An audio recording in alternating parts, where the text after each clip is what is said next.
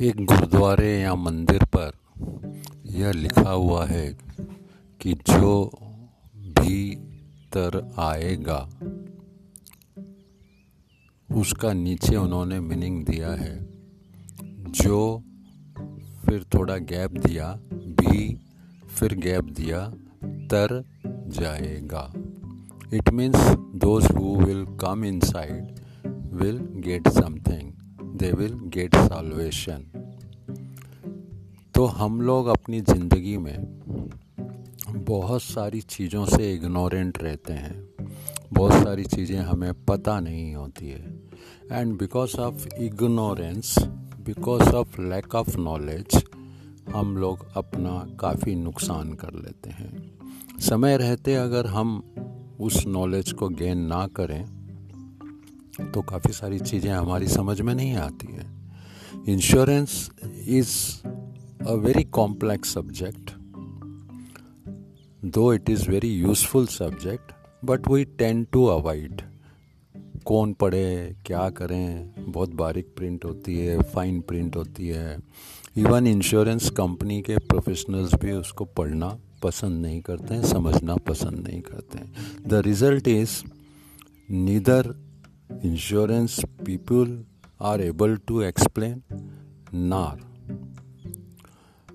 the public is understanding. Or the customer who is buying the policy they understand. So simply they believe in the agents. Now agents also they are not highly qualified. They just finish the routine. They just concentrate concentrate on their commission only, their income only.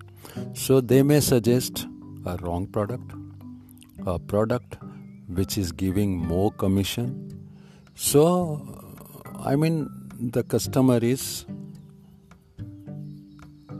customer is at stake. Customer को ये पता नहीं पड़ता है कि मैंने क्या लिया है क्या चाहिए था so this is where the insurance awareness is very necessary. जैसे जैसे हम लोगों को अवेयर करते हैं they become more knowledgeable they know what they are buying और ultimately the insurance company is benefited because जो डिस्प्यूट होते हैं नॉर्मली इंश्योरेंस के, वो इसलिए होते हैं कि लोगों को टर्म्स कंडीशन पता नहीं है, उनके माइंड में कुछ का कुछ होता है। दे एक्सपेक्ट कि हमने इंश्योरेंस करा लिया है मतलब सब कुछ कवर करा लिया है।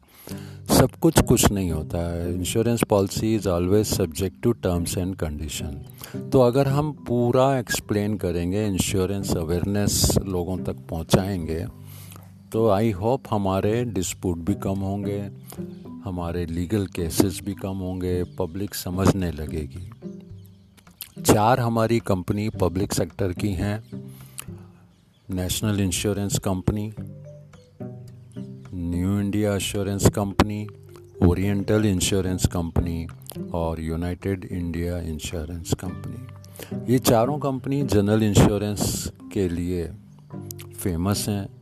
All these four companies are leading insurance और एक पब्लिक सेक्टर में जो खासियत है, जैसे बोलते हैं ना कि भगवान के घर में देर है, अंधेर नहीं तो at least we are in the safe hands ये कह सकते हैं कि पब्लिक सेक्टर कंपनियों में हो सकता है हमारा क्लेम थोड़ा लेट हो, लेकिन कभी भी पब्लिक सेक्टर कंपनी में अनजस्टिस नहीं होता है, कभी भी मिस सेलिंग नहीं होता है।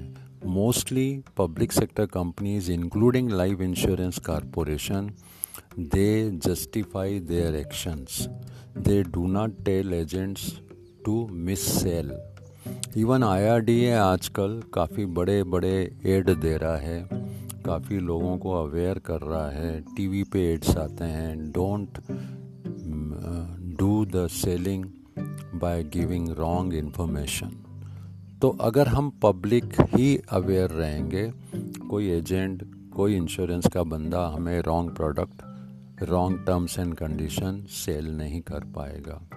सिमिलरली आजकल प्राइवेट इंश्योरेंस कंपनीज़ भी काफ़ी इम्प्रूव हो गई हैं, उनके एजेंट्स भी काफ़ी हद तक इम्प्रूवड हैं। और ये सब इसलिए हो रहा है क्योंकि पब्लिक खुद सजग है पब्लिक खुद पूछ रही है पब्लिक खुद जानने की कोशिश कर रही है। तो आए सब लोग जुड़ के पब्लिक को अवेयर करें एंड अवेयर करने से हमारी ग्रोथ भी हो जाएगी। Thanks a lot